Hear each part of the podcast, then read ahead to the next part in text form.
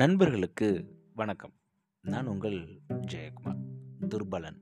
துர்பலன் அப்படின்னா கெட்டது செஞ்சதன் விளைவாக கிடைக்கக்கூடிய பலன். மகாபாரதம் அப்படின்னா எல்லாத்துக்கும் நிறைய கேரக்டர் பிடிக்கும். அதில் மிகச்சிறந்த ஒரு கதாபாத்திரம் அப்படின்னா அது கர்ணன். கர்ணன் வந்து குந்தி தேவி மூலமாக பிறந்திருப்பார். அதுவும் குந்தி தேவர்கள் சிறு வயதில் முக்கியமாக அவங்க கல்யாணம் ஆகிறதுக்கு முன்னாடியே சூரியனுடைய ஆசீர்வாதம் பெற்று சூரிய புத்திரனாக கர்ணன் அவர்கள் பிறந்திருப்பார். அப்புறம் அவங்கள விட்டுருவாங்க குந்தி தேவி அவர் வளர்ந்து வருவார். வளர்ந்து வர்றப்போ நிறைய வித்தைகளை கற்று வச்சுருப்பார். முக்கியமாக வில் வித்தை ரொம்ப சிறப்பாக இருக்கும் அவர்கிட்ட.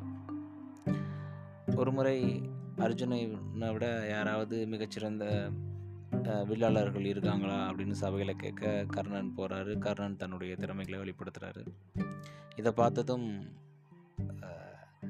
அர்ஜுனனுடைய குரு அவருக்கு சந்தேகம். இவன் இருந்தான் அப்படின்னா கண்டிப்பாக அர்ஜுனனை பின்னுக்கு தள்ளிடுவான் அப்படின்னு சொல்லிட்டு. அப்போது அங்கே கேள்விகள் கேட்கப்படுது நீ யார்? அப்படின்னு சொல்லிட்டு. நான் வந்து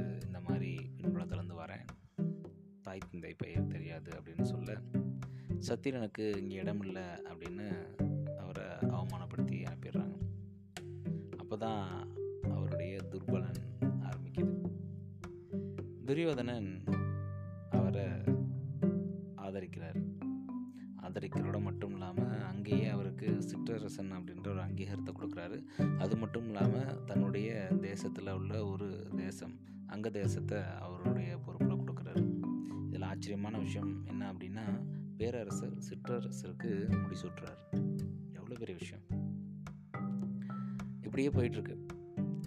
இதில் நாம் கவனிக்க வேண்டிய இன்னொரு விஷயம் என்னன்னு கேட்டிங்க அப்படின்னா கர்ணனும் துரியோதனும் ஆகச்சிறந்த நண்பர்கள். இதில் எந்த விதமான மாற்று கருத்துமே கிடையாது. அவ்வளவு நெருக்கம் ரெண்டு பேத்துக்கும். போர் ஆரம்பிக்க போகிற தருணம். கிருஷ்ணருக்கு தெரியும் பகவானுக்கு தெரியாதா என்ன? கர்ணன் இருந்தார் அப்படின்னா கண்டிப்பாக இந்த அஞ்சு பேரும் இறந்துருவாங்க அப்படின்னு சொல்லிட்டு. அப்போது கர்ணர் கிட்ட முத கிருஷ்ணர் போய் பேசுகிறாரு உன்னோட அம்மா ஆயிரு தெரியுமா? நீ எப்படி பிறந்த தெரியுமா? நீ வந்து சூரியனோட புத்திரன் அப்படிலாம் சொல்கிறாரு அவர் கேட்டுட்டு அப்படியா?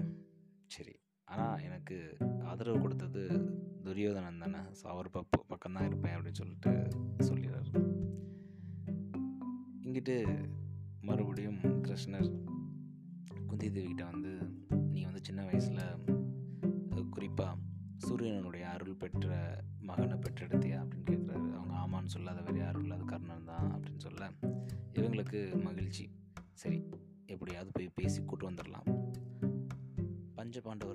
மூத்தவர் கர்ணன். ஸோ அவரே எல்லாத்தையும் வழி நடத்தட்டும் அப்படின்னு சொல்லி கூப்பிடலாம் அப்படின்னு சொல்லிட்டு போகிறாங்க அப்போது கிருஷ்ணன் சொல்கிறாரு ஒருவேளை வரல அப்படின்னா அவங்ககிட்ட ரெண்டு வரம் கேளு அப்படின்னு சொல்லி சொல்கிறாரு அவருக்கு தெரியாத என்ன? இவங்க கூப்பிட்டா வரமாட்டாங்கன்னு தெரியும் தான் ரெண்டு வாரம் கேட்க சொல்கிறார் என்னது ரெண்டு வாரம்? ஒரே ஒரு அம்பு அவர் எய்யலாம். இரண்டாவது வாரம். தன்னுடைய தம்பிகள் யாரையும் அவர் கொல்லக்கூடாது.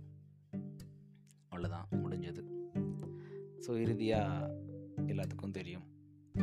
போரில் கர்ணன் இறந்துருவார் இதில் ஆச்சரியமான விஷயம் என்ன அப்படின்னா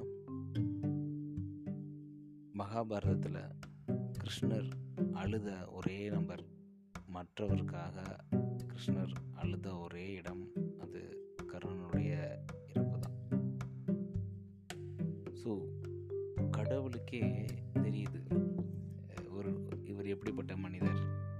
எப்படி எப்பேற்பட்ட நபர் அப்படின்னு சொல்லிட்டு. அவ்வளவு புகழ் அவ்வளவு கொடை. தாங்கிட்ட கேட்டு வரவங்களுக்கு எல்லாத்துக்குமே இல்லைன்னு சொன்னதே இல்லை. கடைசியில் தன்னுடைய உயிரை கூட அப்படி தான் கொடுத்துருப்பாரு கர்ணன் அவர்கள்.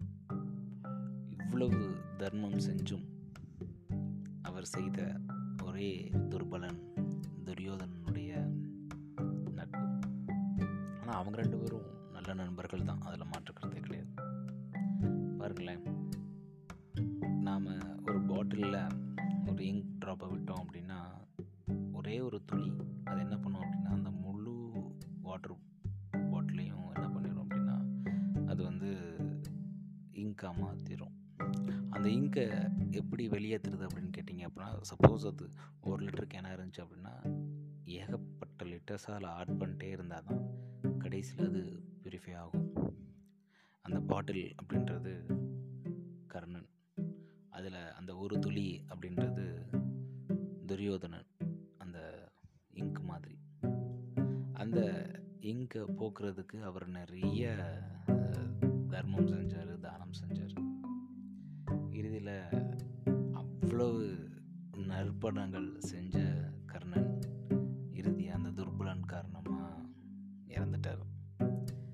ஸோ நண்பர்களே நாம் எவ்வளோ தான் நல்ல விஷயங்கள் செஞ்சாலும் அதற்கேற்ற விளைவு கண்டிப்பாக கிடைக்கும்.